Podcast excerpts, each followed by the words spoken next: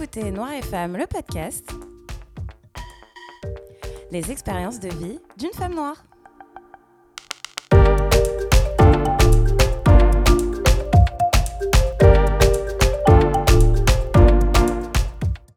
Merci de me retrouver pour ce nouvel épisode de Noir et Femme. J'espère que vous vous portez bien. Aujourd'hui, nous allons parler du corps féminin noir. Effectivement, hier, j'ai regardé le documentaire Noir en France que je vous conseille vivement et dans lequel il y a un passage sur le corps noir. Ça fait un petit moment maintenant que j'ai envie de créer un épisode à propos de ce sujet et il est donc venu le temps aujourd'hui d'en discuter. Tu sais, ce corps noir, abusé, exploité, expérimenté, invisibilisé, fétichisé, sexualisé et même envié. Alors, avant d'entrer dans le vif du sujet, avant toute chose, je vais te poser cette question. Si tu es une femme noire qui m'écoute, toi, en tant que femme noire, considères-tu que ton corps t'appartient? Pour remonter aux origines de l'objectification du corps noir, nous sommes obligés de remonter à l'époque esclavagiste. Puisque l'esclavage, qu'est-ce que c'est? C'est la déportation de corps, la migration forcée d'individus, mais surtout la dépossession. Effectivement, ces individus réduits en esclaves ne sont plus les propres maîtres de leur corps. Leur corps appartient désormais à leur maître esclavagiste blanc.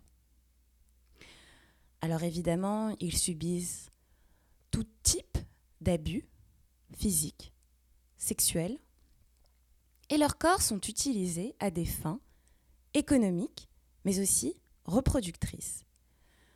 On les fait travailler dans les champs, mais également on les utilise afin qu'ils puissent fournir de futurs esclaves.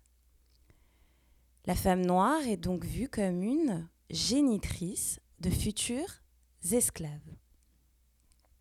C'est aussi pendant cette période que l'on commence les expérimentations scientifiques sur le corps noir. Je rappelle que à cette époque, le corps noir n'est pas considéré comme humain. Le monde scientifique blanc occidental veut donc s'efforcer de démontrer par A plus B que le noir a des caractéristiques physiques spécifiques qui lui sont propres. Hmm. On n'hésite donc pas à l'utiliser comme un cobaye, à le disséquer et à faire des expériences qui feront avancer le monde scientifique, notamment médical. Et je rappelle que, entre autres, les expérimentations sur les femmes noires ont mené à la Fondation des sciences gynécologiques. Une fois l'esclavage aboli, aux États-Unis, on note que beaucoup de femmes noires se retrouvent en tant que domestiques dans les foyers blancs. À ce sujet, dans son livre La pensée féministe noire, Patricia Hills Collins cite la féministe Barbara Christian et dit ceci. Toutes les fonctions de la nounou sont prodigieusement physiques.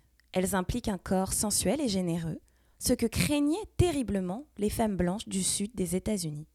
S'impose alors la figure de la nounou, impuissant dans sa position d'esclave, incapable de faire du mal à cause de sa nature nourricière, une image nécessaire, un substitut à toutes les peurs de celle qui reste une femelle. Elle continue en disant L'image de la nounou soutient l'idéologie du culte de la vraie féminité dont sont absentes la sexualité et la fertilité. À ce moment-là, la femme noire est donc asexuée, invisibilisée et est réduite, encore une fois, à un objet domestique. En parallèle, pendant l'époque post-esclavagiste, mais toujours coloniale, européenne notamment, on note que les corps noirs sont de plus en plus intégrés dans les sociétés occidentales. Donc quand je dis intégrés, je veux dire visible. Mais c'est ainsi que on associe le corps noir à l'adjectif exotique. Mais oui, un corps noir, notamment un corps féminin noir, ça représente l'exotisme. Alors je vais faire une parenthèse parce que ce mot, enfin ces mots, cette idée de l'exotisme, c'est quelque chose qui m'irrite quelque peu. J'ai trouvé un superbe article qui s'appelle Qu'est-ce que l'exotisme? de Jean-François Stadzac et le résumé de l'article dit ceci. L'exotisme n'est pas le propre d'un lieu ou d'un objet, mais d'un point de vue et d'un discours sur ceci. L'article analyse l'exotisation comme un processus de construction géographique de l'altérité propre à l'Occident colonial, qui montre une fascination condescendante pour certains ailleurs, déterminée essentiellement par l'histoire de la colonisation et des représentations. L'exotisation passe par une mise en scène de l'autre, réduit au rang d'objet de spectacle et de marchandise. Hmm. Nous retrouvons encore une fois le mot objet. Mais cette fois-ci, nous évoquons des objets venus d'ailleurs, puisque le mot exotisme vient du grec exotikos, signifiant ce qui est étranger ou extérieur au sujet. Alors, dans l'exotisation du corps noir, il y a la comparaison avec des animaux sauvages comme l'appellation la panthère noire, la lionne, la tigresse. Mais ça fait aussi référence à une sexualité, disons, dévergondée. Et cela crée un espèce de fantasme dans la tête des Occidentaux, blancs, par rapport au corps noir et à la sexualité des femmes noires. Parfois même, encore aujourd'hui, certains euh, considèrent que c'est un trophée, que euh, d'être avec une femme noire, c'est comme un trophée parce que euh, on a réalisé son fantasme d'être avec sa panthère noire. Je fais une petite parenthèse aussi pour signifier que c'est valable aussi pour les hommes noirs. Je sais que le podcast s'appelle Noir et Femmes, mais je tiens aussi à le souligner parce que je trouve que certains hommes noirs préfèrent ignorer ce fait, mais sachez que vous aussi, parfois, vous êtes l'objet de fantasmes et vos corps sont fétichisés. Donc, à toutes ces femmes non noires qui vous disent Ah, moi, c'est juste les hommes noirs que j'aime, sachez que c'est de la fétichisation. Comme nous, on se prend euh, des Oh, moi, j'adore les femmes noires. Et d'ailleurs, j'ai une anecdote à ce sujet, mais je vous la laisse pour un autre épisode. On se replonge dans le corps noir. On vient de parler d'objectification, de fétichisation, de l'association à l'aspect exotique. Mais après tout ça, la société, peu à peu, commence à se sexualiser dans son ensemble. Ça concerne toutes les femmes. Et il y a une espèce d'hypersexualisation qui naît dans les médias et notamment dans la musique. L'industrie qui sexualise le plus le corps féminin noir est sans doute l'industrie du hip-hop. Et alors là, petite pause parce que jusqu'ici, tout ce dont je vous parlais, du corps noir euh, utilisé, maltraité, fétichisé, abusé, etc., bah, c'était surtout des blancs. C'est les blancs qui nous faisaient subir tout ça, right? Mais là, l'hypersexualisation des femmes noires se fait par les hommes noirs. Wow. We've been betrayed. Nous avons été trahis. Le seul respect qu'il nous restait, celui des hommes noirs, à ce moment-là, nous l'avons perdu. Alors, vous me direz, oui, mais l'industrie musicale, les maisons de disques, les chaînes télévisées, euh, tout ça, c'est dirigé par des hommes blancs. D'accord, ok.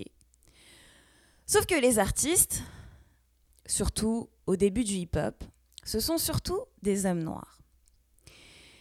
Et évidemment, on parle de l'image visuelle de la femme noire qui est sexualisée, mais parlons surtout des paroles, des paroles hyper dégradantes envers la femme noire. La femme noire, aux yeux des hommes noirs, devient une biatch ou une bad bitch. Enfin, comment vous voulez l'appeler, mais vous aurez compris. Dans les années 90, les femmes commencent à apparaître dans le milieu très machiste et misogyne du hip-hop. Et certaines d'entre elles décident d'inverser la tendance. En effet, elles se réapproprient l'image de la bad bitch et la transforment en la queen bitch. C'est la femme noire décomplexée sexuellement et qui assume. En exemple, évidemment, je vous cite Lil Kim ou Foxy Brown. Ces femmes qui ont osé s'afficher en bikini, talons hauts et surtout en rappant à propos de leur sexualité. Alors, on peut se référer à plus récemment le son WAP, enfin le clip WAP Wet Ass Pussy de Megan Thee Stallion et Cardi B. Alors, je suis vraiment pas ici pour lancer un débat de est-ce que c'est bon, est-ce que c'est pas bon. Je sais que euh, certaines personnes pensent que ce clip ou cette mise en scène est en accord avec la lutte féministe et anti-misogyne, tandis que d'autres personnes pensent que c'est tout le contraire et que ça ne fait que d'aggraver l'hypersexualisation de la femme et que, en fait, ça ne fait que dégrader l'image du corps de la femme noire. Alors à ce sujet, moi, tout ce que je veux dire, c'est que Utiliser son corps en tant qu'arme pour lutter contre la misogynie, le sexisme et les violences faites aux femmes, c'est bien. Mais il faut savoir également mener des actions concrètes. Enfin, parlons de cette obsession du corps et de l'attitude féminine noire. Vous savez, c'est 5, 10, 15, 20 dernières années, quand on a commencé à voir femmes blanches faire des UV, hmm, quand on a commencé à voir euh, des femmes blanches s'injecter du Botox pour avoir des lèvres plus pulpeuses, faire évidemment de la chirurgie esthétique pour avoir des formes plus généreuses, se coiffer comme nous, pour qu'après on puisse croire que c'est Kim Kardashian qui a inventé les cornrows ou Nat Collé. Et aussi à parler comme nous.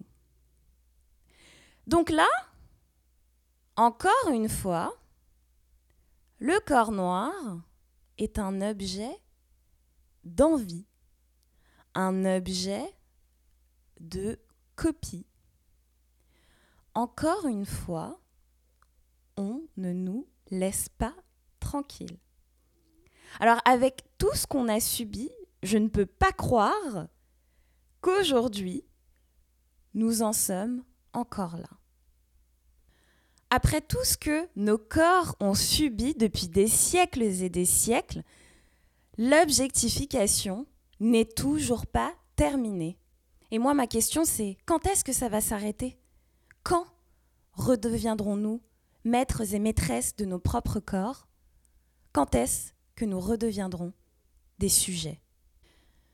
Je vais terminer cet épisode avec l'extrait du poème de Jessica Carmore, poétesse et activiste afro-américaine. Le poème s'appelle We Want Our Bodies Back.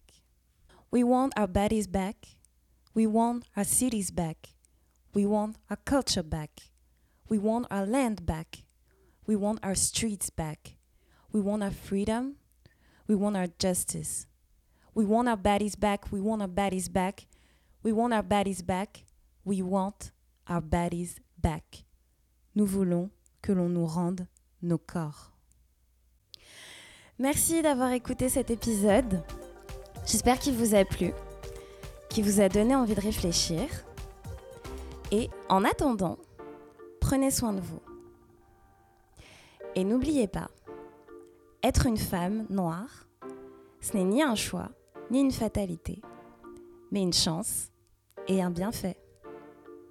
À bientôt!